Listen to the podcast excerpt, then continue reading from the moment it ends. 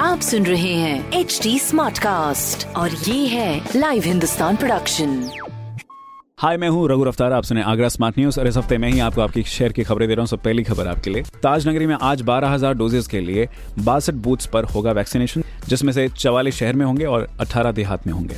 दूसरी खबर, आगरा के एसएन मेडिकल कॉलेज में आज से शुरू होगी ओपीडी। सुबह नौ से 12 बजे तक देखे जाएँगे मरीज़।